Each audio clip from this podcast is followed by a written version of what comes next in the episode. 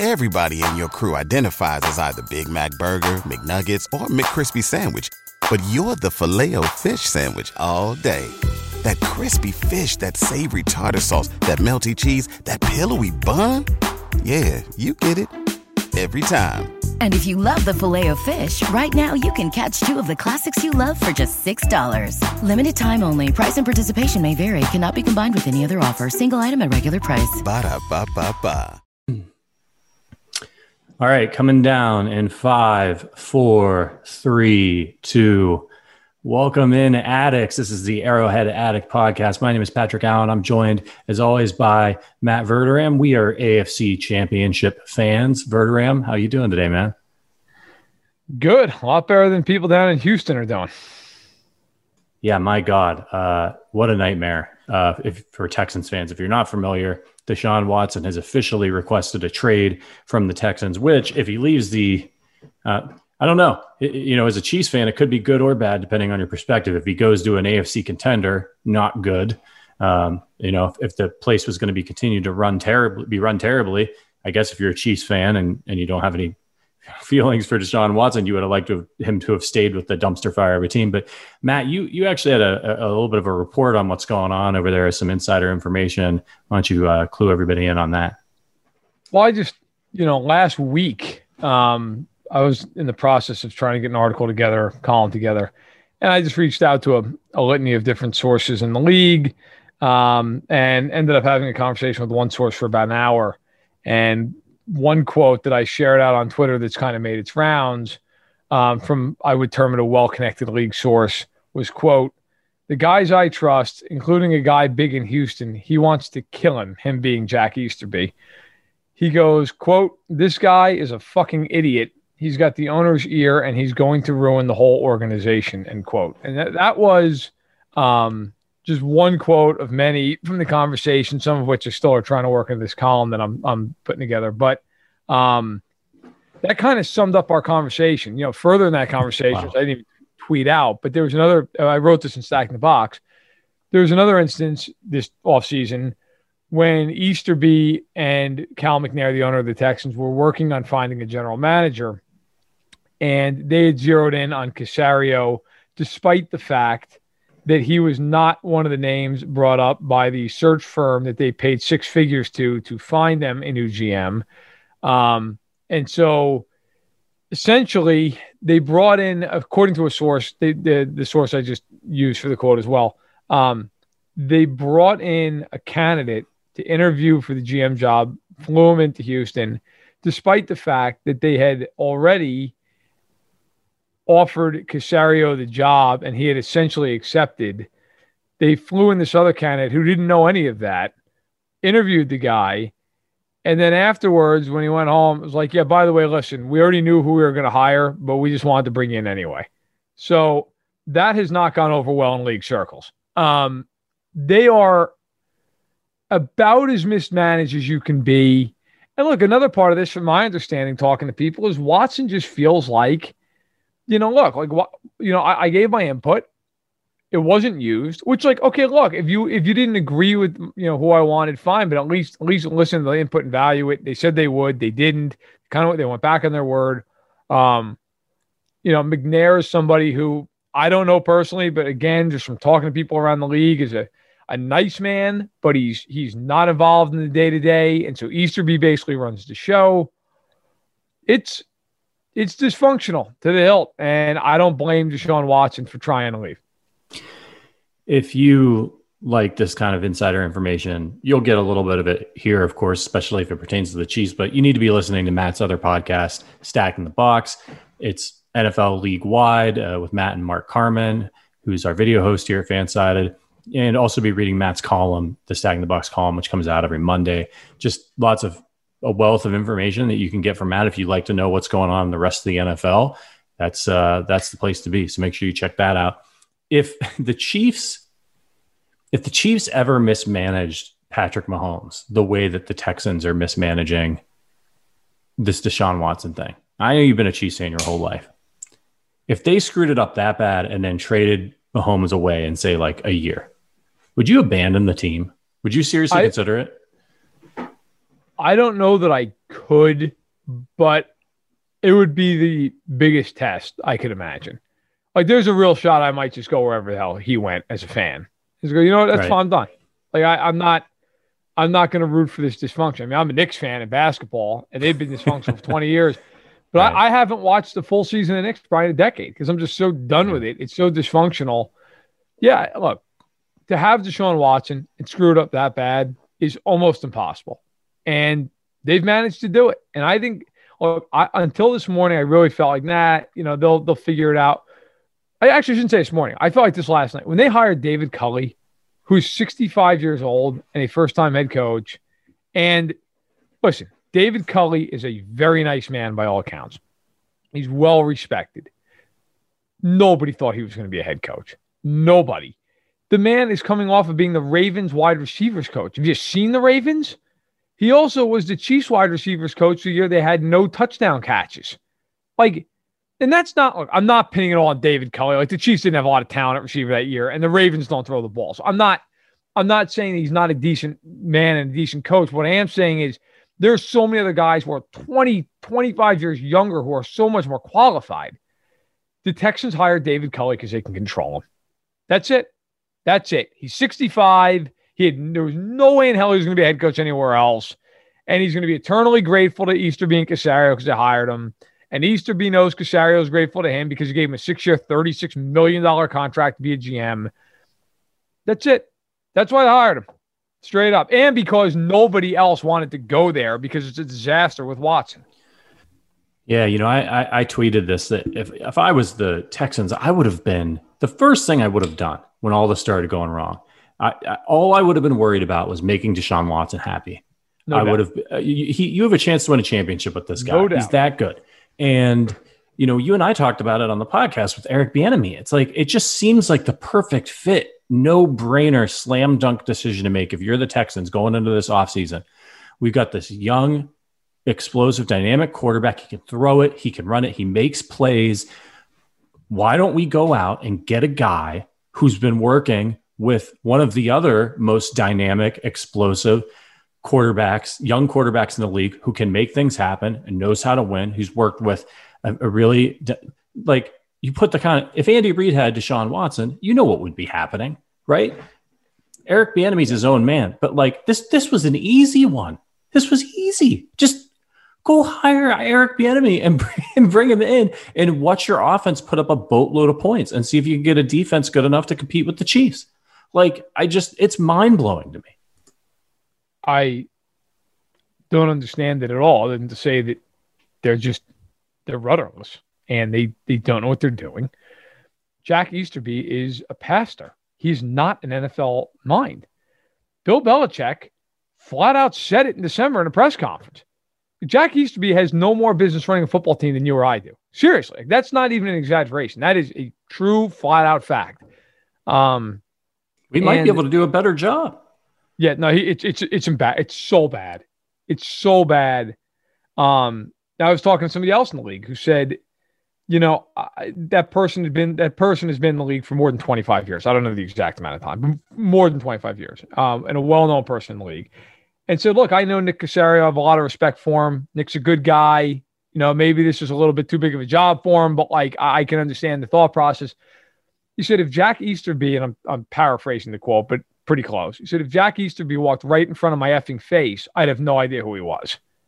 I mean, someone in the wow. league for a quarter century has no idea who Jack Easterby is, and he's running franchise. That's not great. Because believe me, like you may think that wouldn't be out of the ordinary.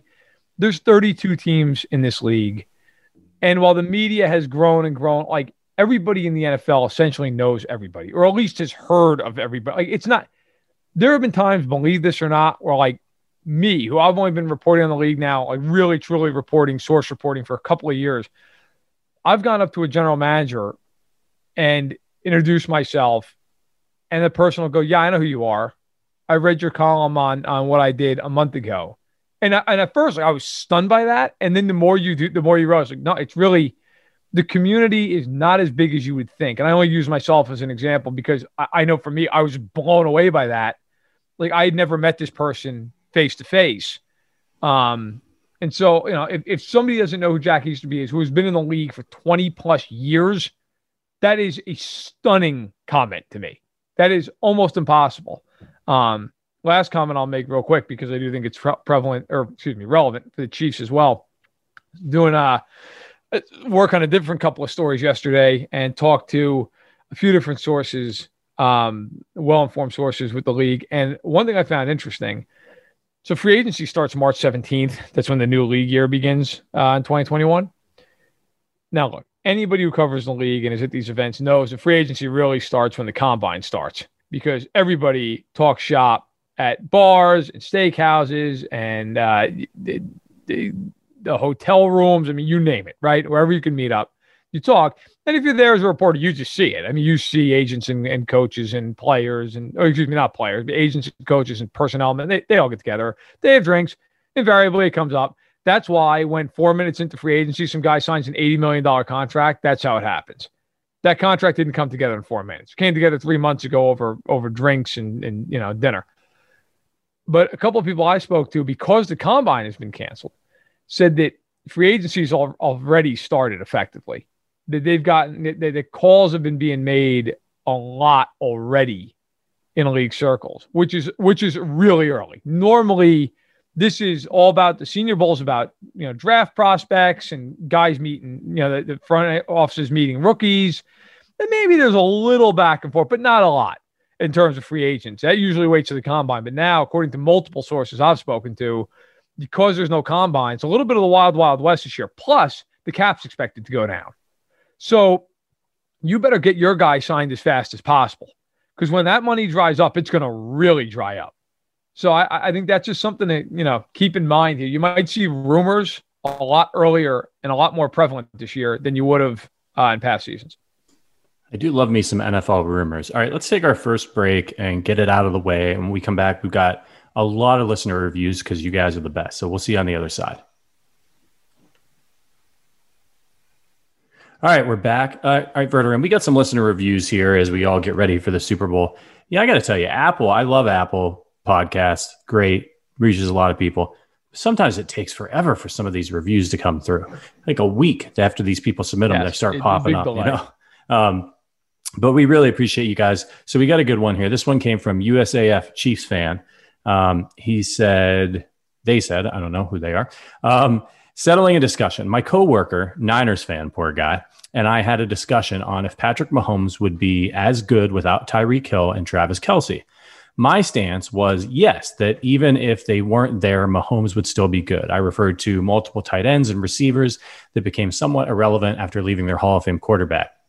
Jimmy Graham and Decker from the Broncos were my two main ones. The second discussion was how much does Patrick benefit from Andy's scheme?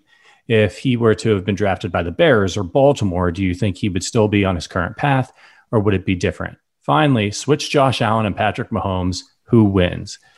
anyways, great insight. Uh, listen to you guys on my midnight drive to work. You always make it a little more bearable. Run it back 2021. And then adds Cinnamon Toast Crunch, Apple Cinnamon Cheerios, way overlooked, and Basic Four, don't judge me. Basic Four.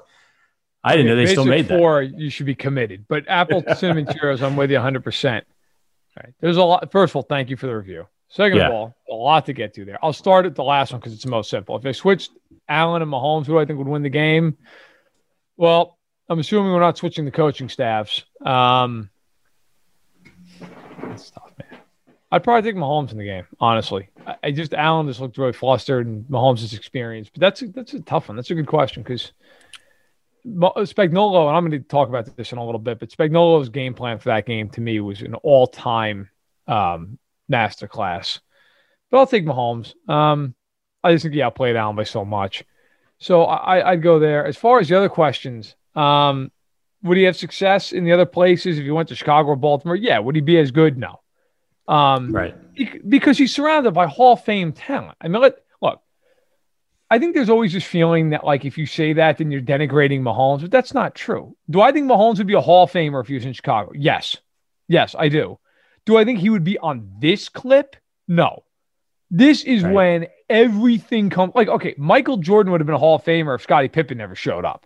But would he have won six titles in eight years? No, he probably wouldn't have. Right? Like that doesn't mean Jordan's any less great. I think Jordan's the best player in any sport I've ever seen. But to me, No, he probably wouldn't have. You need look when people make those arguments, it's intellectually dishonest because you need if you're going to be an all-time, all-time great, you need great players around you. You know why Brady left New England? Because they didn't have good players around him anymore. They weren't winning anything. They couldn't win a playoff game with Tom Brady last year. Now he's got good players around him. Now he's in the Super Bowl again. Right. And we saw what happened when he got Randy Moss. So you took a you took a Hall of Fame player who who managed to win a lot with just guys, right? Yeah. Most of the time, he just had guys. Incredible.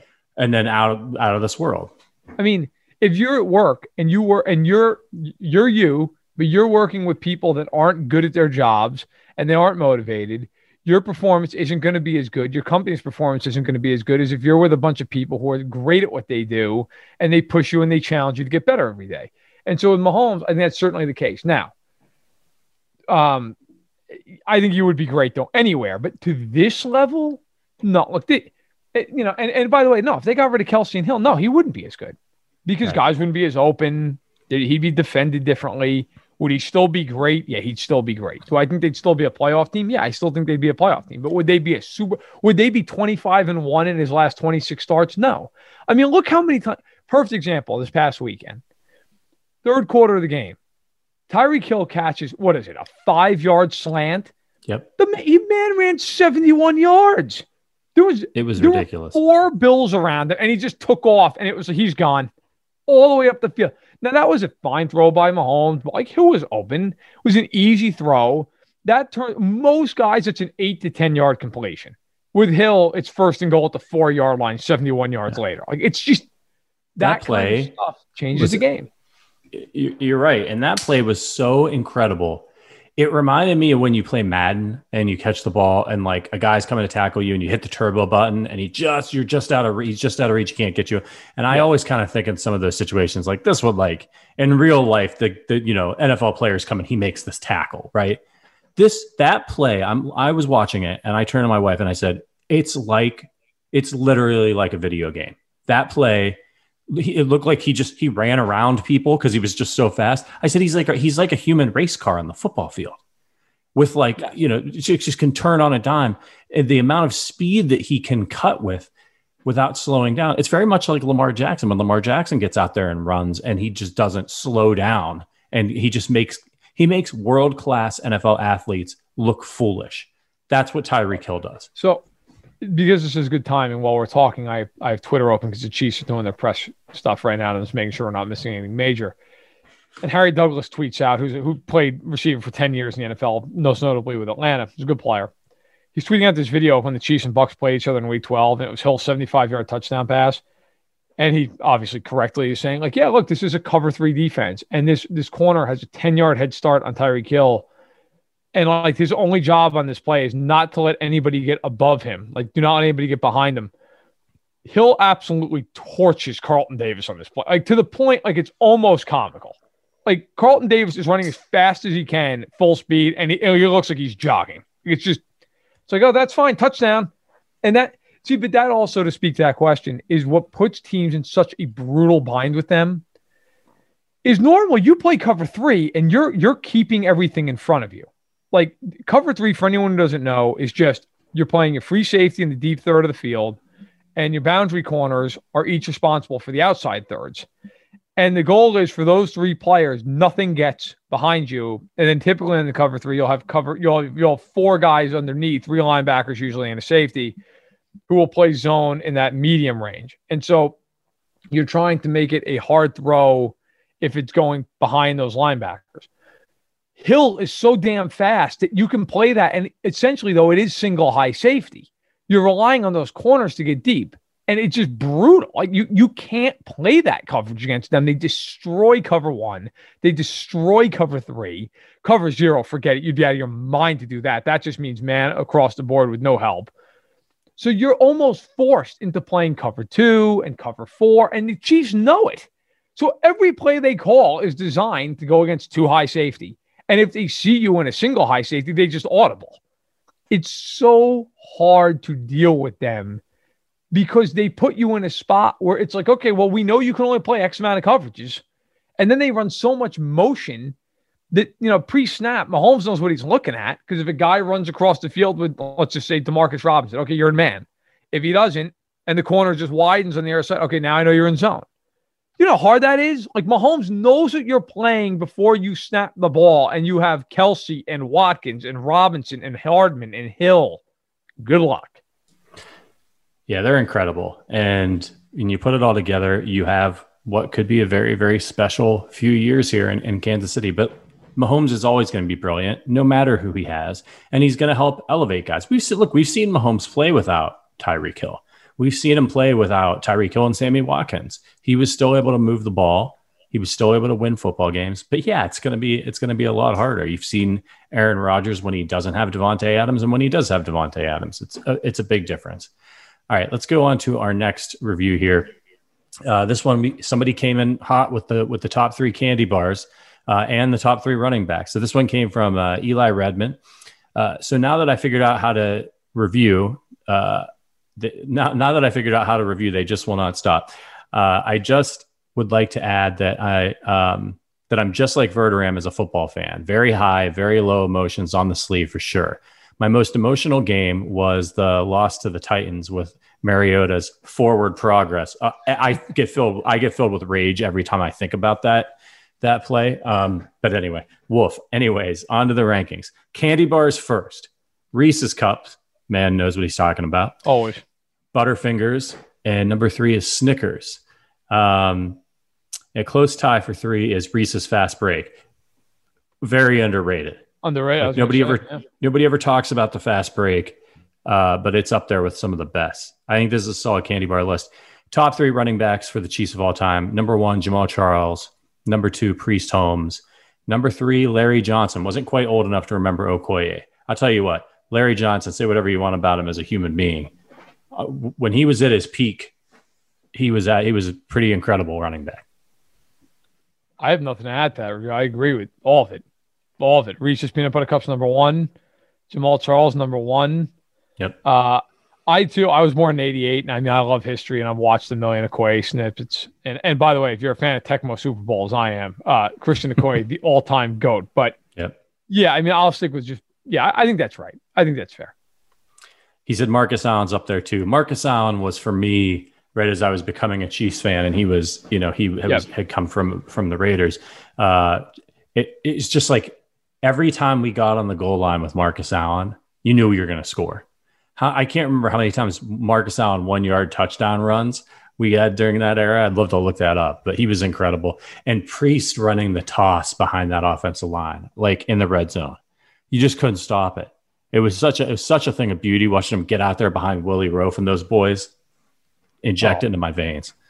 It, no, nothing was as good in terms of running the ball as when they ran like a toss sweep or something. It was just Willie Roaf and Will Shields pulling out with like Tony Richardson out in front. It was just like, yeah. good luck. Here it comes. Yeah, yeah. beautiful. It, literally the entire uh, the entire uh, contents of Canton, Ohio, running at you. Um, pretty pretty fantastic. Okay, uh, on to the next review. Plain and simple, a really good listen for any Chiefs fan. This one came from J Dunk fifty six. Really good commentary, good insight, good voices. Maybe I read this one before, but we're reading it again. Uh, uh, switched over to this one. Uh, switched over to this one when In the Trenches went silent, and I'm not disappointed at all. Keep it up. Appreciate you. There's a lot of good Chiefs podcasts out there. Some of our colleagues listen to them all, but don't stop listening to ours and listen yep. to ours first. Uh, uh, next comment from uh, Cheeto Freak. Uh, perfect podcast for everything Chiefs. I absolutely love listening to the podcast. Great humor and discussion on the Chiefs, even and their potential and even their potential opponents. There's never a bad episode. Well, that's high praise. Thank you. And even when they're not talking about the Chiefs ranking cereal, for instance, it never stops being fun. Keep up the great work. Thank you. That's that's what we want to do is just have some fun here, and talk football, talk some Absolutely. other bullshit. um, and then the last one, new sub. I very much enjoy this podcast. Keep up the great work. This is from SKUTOVR. Uh, we'll do so. We'll be with you all through the Super Bowl and all through the off season. Um, all right, you know what I'm going to do? I'm going to grab our last break now, and then we'll be done. Uh, on the other side, we'll talk a little bit about Chiefs Bucs Super Bowl. Verderame's got some things he wants to go over on the Chiefs defense in the AFC Championship game. We'll get into our our actual game preview next week, uh, and then we'll answer some questions about uh, how we thought the season went. We'll be right back. All right, we're back. All right, Verderame. Um, as we start to talk a little bit about Chiefs Bucs and start to think about the Chiefs actually running it back, what did you see in the AFC Championship game that you wanted to bring up? Okay, so real quick for it, I just wanted to also echo you said. Uh, you know, thank you so much for reviews. We didn't get to all of them because there's just so many that we'd have to spend the entire podcast doing it. But thank you to everyone. Believe me, we read them all. We appreciate them very much. And the more you do it, the uh, more successful the podcast is. So we are very, very grateful. So this week, because there's no there's no crush of games I've got to get ready for on Sunday or a million other things I've got to write. It was kind of unique. And I got to go back to my roots and watch the all 22 film. And, you know, I always go back with the Chiefs, especially, and I'll rewatch games. And I, I rewatch quite a few games throughout the course of the year, just in general. Um, you know, especially as the year goes on, these teams start to separate themselves and contenders and whatnot. But this week was different. I got to sit down for about two, two and a half hours and really dive into the film of the game. And I thought the Chiefs, I, I can't remember a game where I was more impressed with them defensively. Like there have been games where they, you know, like last year, they I think they held the Bears to three points and the Broncos to three points, but th- those teams had no offense. This was the most impressive game, start to finish.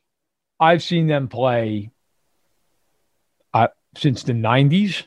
If you go back, like just schematically, so they basically stayed in dime almost the entire game. They played a ton of three corner, three safety and looks. Obviously, every once in a while they'd vary it, you know, vary it up, but by and large, they were in dime with that kind of personnel package. I can't tell you how hard it is to be in dime and fairly consistently hold your own against running backs when they're running the ball. Like the Bills did that in week six, and the Chiefs ran for 246 on them or 245. Allen ran for 80 plus yards in the game on a lot of scrambles. The Bills couldn't run the ball. And a lot of that was Derrick Nnadi was a beast inside. Anthony Hitchens was fantastic flowing to the ball. They, you know, the, the Chiefs safeties, specifically Tyrann Mathieu and, and Dan Sorensen, would come up and act as linebackers. And the corners, I mean, Bashaud Breeland had a big game in tackling. But to me, look, the, that's all a precursor for the most important and frankly, the, the thing that I think is going to carry over here in two weeks. Everybody going into this game, or at least most appeal that I read and listened to, said the Chiefs cannot blitz the Bills in this game. Allen's playing at a different level. They've got all these receivers. Diggs led the league in receiving yards. Allen's been great against the blitz. You know, he's he's he kills man, which he did throughout the year. I believe it was 27 touchdowns and four picks. He, and he's and he's average against zone, 10 touchdowns and six picks, if memory serves right. The Chiefs played some zone, but played more man and blitzed the daylights out of Allen. Sometimes it was sim pressure where it looked like they were going to bring six and they'd only bring four, but they would drop Derrick Nnadi into coverage and they would bring Dan Sorensen and it would confuse the Bills line call. And the Bills would end up blocking Frank Clark with two or three guys and Dan Sorensen would come right up the middle untouched. Other times, out of the same formation, they'd bring five, they'd bring six. There was one play they brought seven. Like they they blitzed a lot, but they varied their looks. So many times pre-snap, I'd be looking at the play and you know in the all 22 and go, oh, okay, they're going to play cover two, and it was cover one right at the snap. One of their safeties would sprint the other way, or or they it looked like cover one and it would become cover two, and they would they would drop a lineman and they would bring a safety. And first of all, to be able to do that and have the ability to communicate that is incredible. That is a hard thing to do. That's the result of being together now for two long years and knowing all your calls inside now and not having a lot of turnover in the defense. But more than anything, how they played that game was the confidence level that the defensive coaches have in their corners to play man on man without a lot of help. Because let me tell you, there was a lot of times in this game where they left Breeland, Sneed, Fenton, Ward, any of them, take your pick, on islands with Stefon Diggs, on islands with Cole Beasley, John Brown, and they didn't give specific help. And they trusted that those corners were going to hold up. And I can't tell you how many snaps, sometimes um, like over and over and over in a row, the Chiefs, there was nowhere to throw the ball. Nowhere. I don't mean like one place, I mean literally nowhere. Like everybody gets on Josh Allen didn't play well in that game. You go watch the all 22 of that game and tell me where he's supposed to throw the football. There's nowhere to go. They got pressure consistently with four. They got pressure almost every time they blitzed. Even when they didn't, on the rare occasion when they blitzed, they didn't get home. They get covered. Everyone was covered. If the Chiefs play like that again in 10 days, they're winning the Super Bowl. I, I don't I, I, the Chiefs will win the Super Bowl going away if they cover like that in 10 days. It was it was incredible to watch that scheme. And I'll tell you, Juan Thornhill, that was the best game he's played as a Chief. Everywhere. The best. He was everywhere. It showed up on the broadcast. It showed up even more watching it on on all 22. He looks fully back. Now, don't forget, he's about a year out from tearing his ACL because he tore it at the very end of last season. Right. He came back very quickly. They did not play him a ton throughout a lot of the year because he did not look like himself. Well, he looks like himself now. He was flying around. They, they you know, L'Jarius Sneed, who I'm going to have a big, big feature on for Super Bowl week. A lot of insider nuggets on that. Um, he was everywhere. They were putting him at times on, not a lot. Breeland and Ward spent most of the time on Diggs because they play on the boundary. But there were some times the Bills tried to get him one on one with Sneed and did so. Nothing. Didn't have one completion against Sneed. The Chiefs destroyed them. Like it's rare you look at a game and go 38 24 was a lot closer than the actual game was. 38 24 was a lot closer than that actual game was.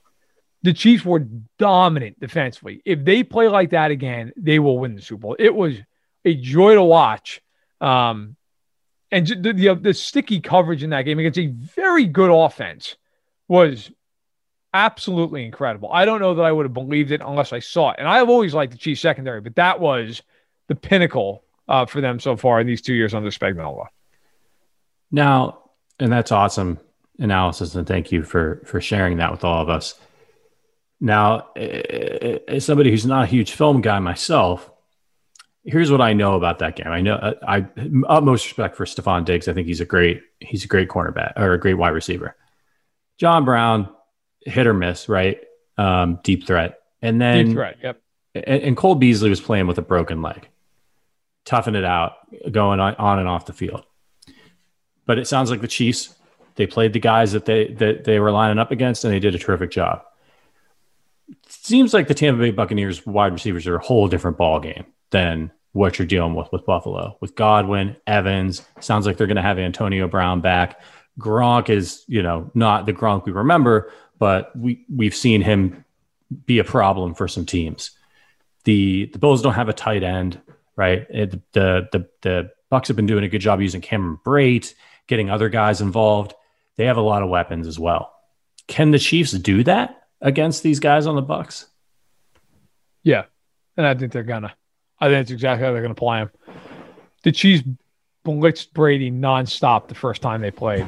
And when they blitz six or more guys, and Aaron Schatz, what you've heard me reference before, does a great job football outsiders, and he's a good guy. Um, they when they blitz six or more guys, Brady was utterly ineffective when they played the first game. And Brady this year under pressure is the 30th ranked quarterback in the league. They are going to come after Brady this game. It's going to happen. I I would be shocked if Kansas City doesn't just unload with all kinds of looks in this game. Um, the Bucs receivers are very good. Evans is terrific. Had a thousand yards again this year, just over. I think a thousand and six. Godwin would have gone over a thousand yards. He got hurt. Antonio Brown is on about a thousand yard pace. He only played half the year. He's dealing with a little bit of a knee injury, but he'll probably play in the game. They have Scotty Miller. They, they have Tyler Johnson, who's a nice young rookie, and the tight ends Gronkowski and Brate. Okay. And when they played each other in week 12, Gronkowski had the best game of his, of his season. He went over 100 yards. Evans had a nice game with a couple of touchdowns. Godwin had a good game, but it didn't matter. They only scored 24 points, largely because the Chiefs picked Brady off twice.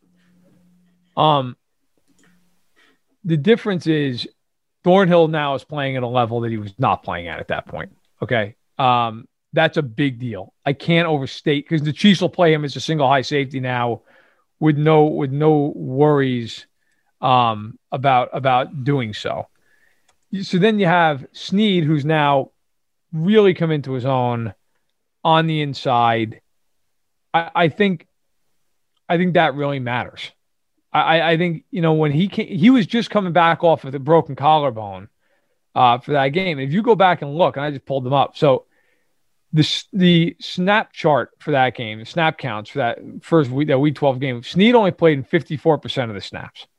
He is going to play a lot more in this game. Juan Thornhill, 69%. Again, you'll see him a lot more in this game. I'd be shocked if you don't. Um, you're going to see a lot of, I think, dime three safety, three corner looks, just like you saw against Buffalo. Um, I, I would be very, very surprised if that's not the case. Now, look, you never know. We'll see. But to me, this game, you're going to trust Bashaud Breeland, who's big and physical, to take on Mike Evans. You're going to tell Bashaud Breeland, I don't care if you get a holding penalty, beat him up the line of scrimmage grab him, push him, pull him, whatever. And Breeland will do that. He'll take a penalty or two, but he's very physical. We saw him slam Stefon Diggs to, to the ground in the AFC title game. Now, I don't know they needed to do that. Okay. That's probably a personal foul you could avoid. Although I would also argue, I don't know if it was even a penalty, but you know, he's physical. I think you're going to see a lot of Charvarius Ward one on one on the outside with Chris Godwin and Antonio Brown. And then whoever slides into the slot is getting L'Jarius Sneed one on one and they're going to bring Mathieu down to the box as a robber. They're going to they're going to just go after Brady, and they're going to say, "Fine, here it comes." And I think you play that way. I really do. I think if you're the Chiefs, you just your whole mission in that game is to hit Brady and make him as uncomfortable as possible. And if you do that, I think they'll be just fine. I saw you talking with somebody on Twitter. I can't remember who it was today, uh, and they, they were making the point that the Chiefs in the last game, even though they got up big early, didn't really change their defense throughout the course of the game and the bucs crawled back into it. Whereas i think a lot of chiefs fans listening to this probably thought oh well the chiefs got out to an early lead. They were playing more zone coverage and you know backing off and that's why the, the bucs were able to get back into it. Can you explain that to everybody? And like should should chiefs fans be worried that like brady or the bucs figured out what they were doing well I, I think a few things happened. So the chiefs started taking penalties late in the game. On one drive they took back-to-back roughing the passers. Um, the one of the touchdowns it was 27 to 10 brady threw to evans. It was a fourth and three. The chiefs blew the coverage. Um, ward gave up a touchdown to evans. They were supposed to have help outside and the safety didn't get over quick enough. It was armani watts on the play. Um, now look that said the bucs picked it up a little bit and, and brady threw the ball a little better in the fourth quarter they got back into the game and by the way i was talking to aaron schatz who i just referenced so um, got to know him a bit at the Super Bowl last year, and just a really, really smart dude. Um, you know, and and for record, just to kind of throw it out there, um, you know, I I think I think you're going to see the Buccaneers aren't stupid. I mean, Brady's been in the league for 20 some odd years, and, and Arians is an excellent offensive mind. The, the the conundrum Tampa finds itself in in this game is they're going to have to get rid of the ball, I think, pretty quickly because I in Kansas is going to force that. I, the Chiefs are going to come after them with everything they've got, and the Chiefs are going to do that while playing press. And so you've got to get off the line really quickly, otherwise you're going to disrupt the timing of it. Now the downside is for the Chiefs, if you miss the, the jam, you could get beat for a big play. That's the downside of it. The upside of it is you can really, really make the offense look disjointed, and you can get some three and outs. You can get them off the field really quick, maybe get a turnover and I think with the Chiefs offense, it's worth that bet. I would take the bet that you may get me for one or two big plays, but I don't care because I'm going to get you more often. Um, but it's always a cat and mouse game. The one thing that's going to be interesting to me is look, the Buccaneers use motion. I don't know if it's the fewest. I, I haven't seen a percentage, but the Buccaneers do not use a lot of motion at all in their offense. They don't. And when you don't use any motion, it makes it easy for the, for any team, let alone the Chiefs, to disguise their pre-snap coverages. Are the Buccaneers going to use more motion in this game? My guess is no, because typically if you don't do it throughout the year, you don't do it. Um, I, I find it very interesting, but I do think in this game, look, if you're Tampa, you're going to have to get the ball out a little quicker than you normally would, or you're going to have to keep your tight ends in. Um, how does that work in this game? That's part of the cat and mouse game. But I, I, think it's going to be very imperative for Brady to get the ball out. And if the Chiefs can get jams on those receivers and they can stay with them for a second and a half, two seconds, it makes it very, very hard to do that. You know, Kansas City's defense, to me, going into this game, is the most overlooked unit. Everybody's talking about the Chiefs offense. Everybody's talking about the, the Tampa defense. Everybody's talking about Tampa Bay's offensive skill position players and Brady.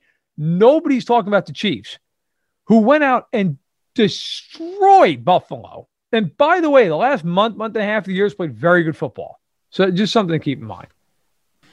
Chiefs probably will give up a big play or two in the Super Bowl, but based on what I saw watching the Bucs play against the Packers, I don't want to say the Bucs got lucky in that game because they won the football game. And that's a very good Packers football team.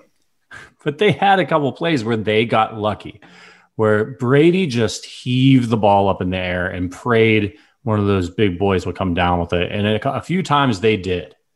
Um, and in a game like this, the Chiefs defense, the safeties in particular with Mathieu and Thornhill, that's going to be really interesting to watch because if, if they're getting pressure and Brady's tossing up a few balls like that, one of those guys is going to have a chance to make a really big play for the team. And, and the Packers, to be fair, the Packers made a couple of those big plays too. A few of those that he heaved up didn't work out. And unfortunately, towards the end of the game, the Packers just couldn't capitalize and go down the field and score. But Brady basically punted the ball a couple of times in key situations instead of just taking some taking some yards. It's going to be a fascinating game.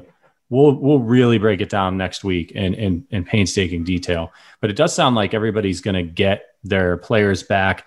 It doesn't sound like the Chiefs are gonna we're gonna see Mitchell Schwartz again, but uh, it sounds like uh, Watkins and and Le'Veon Bell who've been dealing with injuries. They'll be back. Antonio Brown will be back. Um, I want to ask you as we uh, will we'll be done with this portion of the podcast in a second, but just one thing: how worried are you about the loss of Eric Fisher and the Chiefs' offensive line in general? Worried because I think that's the only way the Buccaneers win the game. I really do. Like I think the only way they win the game is just four man pressure all game. And I've heard people say, well, this is just like when they played the Niners last year. I will say this. I actually did a dive on this. I might I might even write an article at this at some point. But I didn't I did a dive on this during work yesterday. Um, I promise uh, for the powers to be a FanSided, it was uh, it was work related. Um, that the Niners last year were every bit as good at getting pressure, and they had the same amount of sacks as Tampa um, from last year to this year, 48. The Niners did it blitzing 29th most in the league. Tampa blitzed the fourth most. So, yes, the pressure rate and the sacks are similar, but the way it happened is not. The Niners did that with a four man rush all the time. The Buccaneers rarely did it with a four man rush.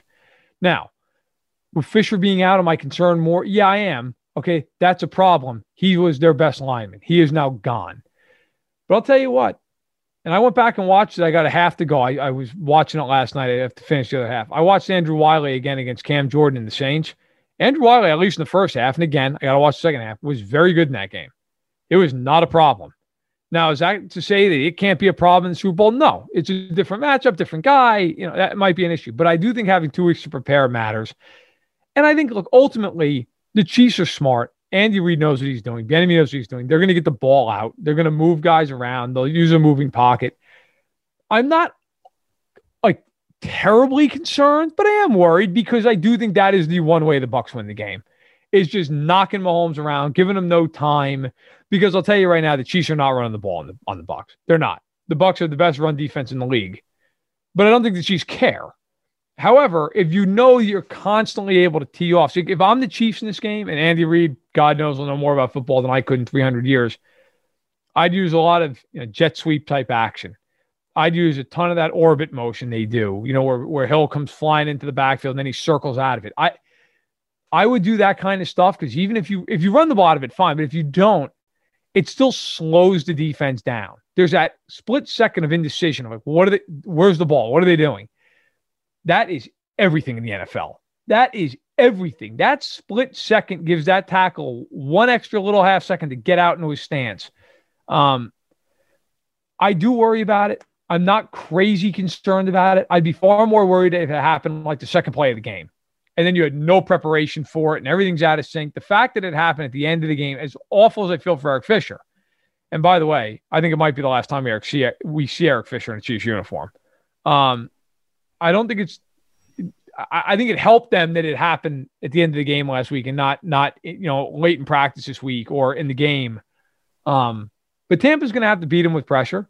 The Chiefs know it, and I think look if the Chiefs if the Chiefs do not get beaten by the pressure up front, they will win this game. I, I know we're previewing it hardcore next week, but that's I mean that's just what it is. The Bucs have to get home. They got to get home before, and they got to do it all game long. I'll throw in one other thing. We've talked on this podcast about how important Sammy Watkins is to this offense and how it kind of changes the offense when he's on the field. Yep. Something nobody, I never hear anybody talk about this when it comes to Sammy Watkins. His blocking. He is, he's 6'1, 211, and he does a tremendous job out there blocking for the Chiefs. Some of those screens that Kansas City likes to run, those end arounds, those sweeps, having Sammy Watkins back is a huge plus for Kansas City. I always see him out there working, even when he's not in the play. And, and, and look, to be fair, all of the Chiefs do that, but Sammy Watkins in particular, at least from my view, seems particularly effective in that area. Yeah, look, Watkins Watkins is really impactful in this sense. Some people might sit out there and go, "Come on, guys, what are you talking about? They scored 38 points in the AFC title game without Sammy Watkins. It's a really good Bills team, and that's true. You know what else is true? The third leading receiver behind Hill and Kelce in that game had 22 yards. They had to do it almost exclusively throwing to Hill and Kelce. Now they're so ridiculous that they could still do it. But Watkins is the guy that when other teams say, okay, we are doubling Hill and we're bracketing, we're doing whatever it takes to get them out of the game. Walk and say whatever you want about him. He's a better receiver at this point than Hardman and Robinson. He just is. He's more polished. He can get himself open. He's a much better route runner. Having him against a third corner is a big deal because he's going to get open all the time. And it becomes that much harder to deal with them. It becomes that much harder to shut them down. You're right with the blocking. He's an excellent blocker. Uh, he's been practicing so far this week. I would imagine that he plays. I know he practiced all last week and didn't play. Look, it's a Super Bowl. It's now or never. Mean, let's be real. And he knows he's about to hit free agency. You have a big Super Bowl, you get paid more. So I would be very surprised. Barnes kind of setback if he's not playing this game. Um, but it's it's it's a look. It's a, it's a huge opportunity. It is a huge huge opportunity for the Chiefs yes, they're Super Bowl champions. Yes, they're back to back AFC champions. Don't get me wrong. They're never going to be forgotten, especially with all the characters they have in the team and Mahomes. Like, they're etched into football history forever. If they win this game next Sunday, they become only the ninth team to ever win back to back Super Bowls. And next year would have a chance to go for a three-peat, which no team has ever done in Super Bowl in, in the Super Bowl era. They are if they win this game, they are an all-time historic team top 10. I mean, yep. they, you know, may, maybe even maybe even like top five, top six. I mean, they they jump into that pantheon with the '90s Cowboys, those teams that won in '92 and '93, and they, they jump in with the the Packers of the '60s and the Pats in the early aughts and and the Steelers of the '70s and the Niners of the '80s. Like those are all teams that won back to back. If the Chiefs win back to back, I mean, that is you are forever judged differently. You're looked at differently. So, hey, all hands on deck. It's it's not only a championship game; it's a legacy game. It really is. It's a legacy. It's a legacy game for a lot of people. Uh, Andy Reid, who already has an, he's going to walk into Canton. Um, yep. this is this takes him up to. If Andy Reid wins this game, I, I think right now, if you think, okay, who are the best coaches of all time, right? Like Andy's up there, but you're you know you're going to be talking about Lombardi and Belichick and Landry, right? Like if Andy wins this game, I feel like he elevates now into that discussion with those with those names of just absolutely bar none the best head coaches in the history of the sport.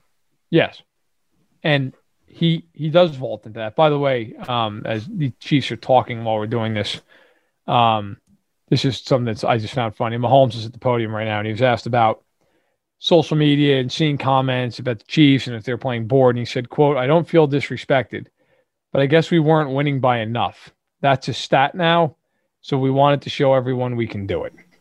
Um, and Chris Jones says he takes everything personally. He reads everything on Twitter. So take that for what it's worth. I might have uh, to start trashing Chris Jones just to. I was going to say everybody's yeah yeah. Chris Jones apparently he's uh, he's looking for motivation, just in case anyone's looking uh, for something to do on the afternoon. But no, listen, it's it's definitely really really interesting. Um, this is, I mean, as Chief fans, let's face it, we've never been in this spot, right? Like, this is an all time game, and for and, and you better believe it's an all time game for Mahomes too. He's playing Brady, who's the only quarterback to beat him in a playoff game. Brady is the unquestioned greatest of all time. He has six rings. If Mahomes wins this game, okay, he's still behind Brady and all that, but now he's beaten him in the Super Bowl and he's to two rings. And all of a sudden you start, okay, well, Brady repeated once. Well, now so is Mahomes. Well, Brady won th- two Super Bowls and his first three years of being started. Well, so is Mahomes. All of a sudden you start looking at this thing and going, okay, I mean, Mahomes at 25 years old is really on track here to make a real push. And if it ever ends up where it's tied, well, Brady lost to him. So if you think that's lost on Mahomes, you're out of your mind. This stuff, like these guys know this stuff.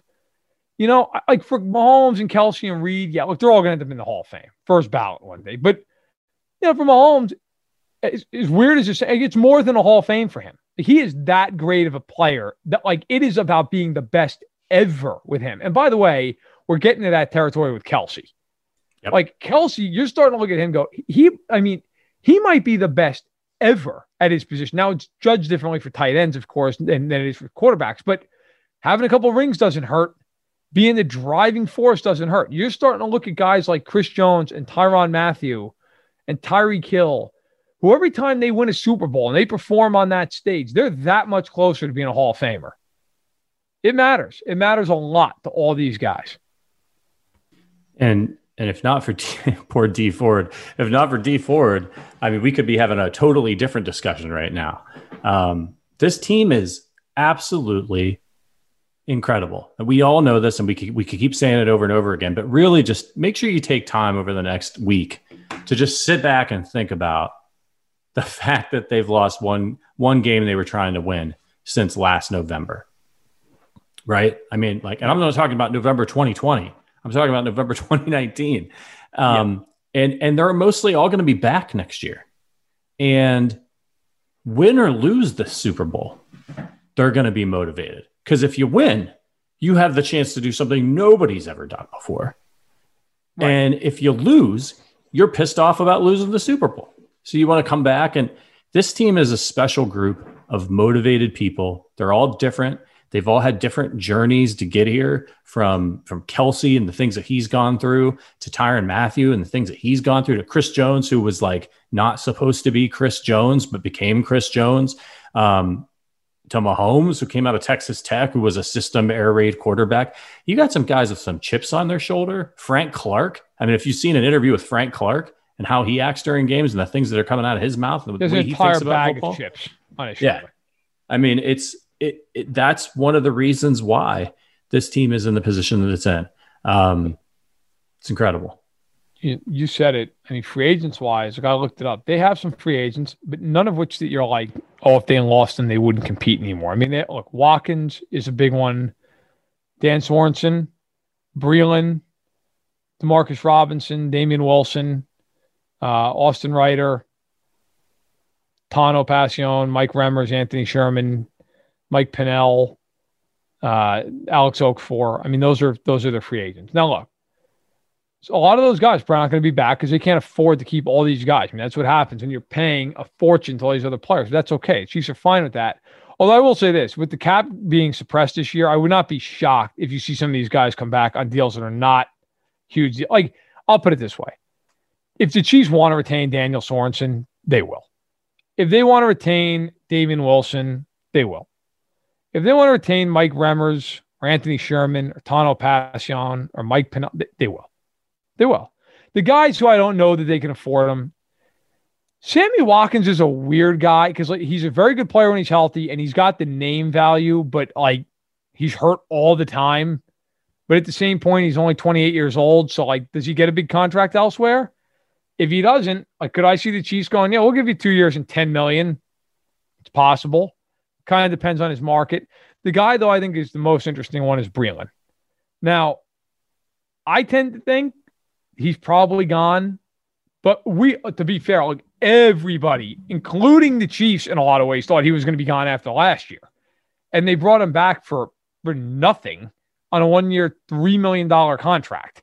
So who knows, right? Like it, stuff happens. It's just weird in this business, but we shall see. Uh, but yeah, look, he's 29. Uh, he'll be 29 two days. He's a he's a very very good player. Um, it, it'll it'll be interesting. But the Chiefs now with Sneed and with Ward and with Fenton, maybe they feel you know, and they have DeAndre Baker if he can recover from that that nasty leg injury. You know, we'll see what happens. But they're they're certainly going to be the favorite next year. There's no doubt. In fact, they're already the odds are already up next year. They're a massive favorite over everybody else. I mean, they just they will be. Even if they lost all those guys, they're they'll replace you know some of them with draft picks and some lower free agents, and they won't lose all those guys. Yeah, no, they are. You're right. You're right, Patrick. They'll be motivated one way or the other, either to avenge a Super Bowl defeat, which hopefully that's not the case, or to be the first team ever to win three straight. And I got to tell you, I get it. We got a whole offseason ahead of us. You look around the AFC, who's beating them? I mean, you really the biggest thing with the Chiefs is just be healthy, because good luck. I mean, they won the division by Thanksgiving, and I I don't see that changing a whole hell of a lot. You know, so you know, they're in a great spot. They really are. Yeah, and and look, we we say it all the time. Don't take this for granted because while the Ever. AFC landscape right now seems to be all Chiefs, you know, if you're paying attention to what's going on, you got Justin Herbert right there in the division, looking great. Um, you got Joe Burrow. He's in Cincinnati right now. Well, at least for now, Deshaun Watson is in the AFC. Guess guess what? The uh, the Jacksonville Jaguars aren't going to be taking a defensive lineman with the first pick overall. Trevor Lawrence is coming to the AFC. Now we don't know if these guys are going to pan out. That you know, Herbert looked good, Burrow looked good, Lawrence looks like he should be a good quarterback. Watson's obviously terrific. You got you know, even Baker Mayfield and the Browns are winning. So you know things could change quick. Like there's it's a new era of quarterbacks coming into the league. Very exciting young quarterbacks. Some of these guys are going to be potential you know big time quarterbacks for their team. So this is a great time for the for the Chiefs to strike. Mahomes is here; he's established. Brees is gone. Brady's going to be gone soon. Aaron Rodgers. Aaron Rodgers could end up in the in the AFC. The way things are going over in Green Bay, you know, you never know. Um, so just just enjoy this, enjoy this run, and for the Chiefs, win as many Super Bowls as you can because there's no guarantee. Look at Russell Wilson. I'm sure there were a lot of Seahawks podcasts out there having the same conversation we're having right now when the Seahawks went back to the Super Bowl and they were like, man, I'll tell you what, we got Russ, let Russ cook. We're going to win all these Super Bowls, legacies, so on and so forth. Welp, one bad goal line call and you see ya. You never know if you're going to get back ever. Like, you know how many teams thought to themselves after they went to the Super Bowl, yeah, you know, we're just, we're done now. None of them. Like that, it's just, you don't know. You don't know. But what you do know is they're 60 minutes right now from winning back to back championships. That's it. That is a hard thing to do. I, I'll leave it at this. I don't think people realize because maybe they just don't think about it that much, and maybe some do. Maybe I'm undervaluing people.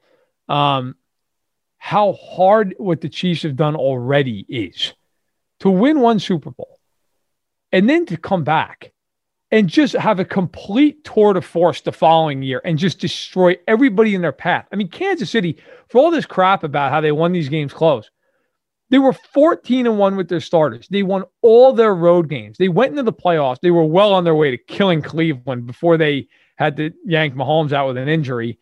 And then just destroyed the Bills. That game wasn't even a game. I mean, Buffalo was oh, Hail Mary away from going 14 and 2. And everybody and their mother thought the Bills were coming there with momentum, and Kansas City utterly humiliated them. And I'll tell you what, to me, the thing that is the most impressive with the Chiefs so far this season is that Cleveland game. Like they were they were reeling somewhat defensively. They gave up two touchdowns the second half. They missed that easy field goal. Henne throws a pick. They don't have Mahomes. They don't have 80,000 people at Arrowhead screaming and giving them encouragement. I mean, it's a, it's a far reduced crowd because of COVID. A lot of teams emotionally would have just packed it up and said, you know what, guys, We're, we do not have Mahomes. We don't have an answer. We had a great run. I mean, I know that sounds over dramatic, but it's the truth. A lot of teams would have just emotionally just packed it in, and they never did that. they got to stop when they needed it. And Henne made a couple of huge plays and they needed him most.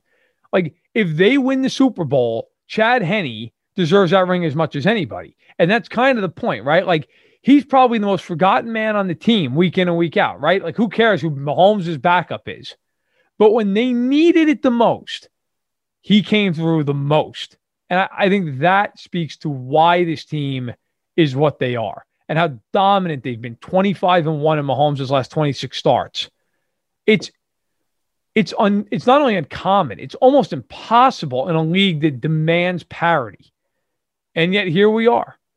60 minutes next Sunday, they outplay Tampa and they win. They're back-to-back Super Bowl champions and they're favorites and they ought to be. I got chills just listening to that and God God help my uh, bank account if they win again because I, I I sure went to town on the memorabilia front and uh look I'm going to do it again. I'm just going to put that right out there. I might as well, my wife better get ready.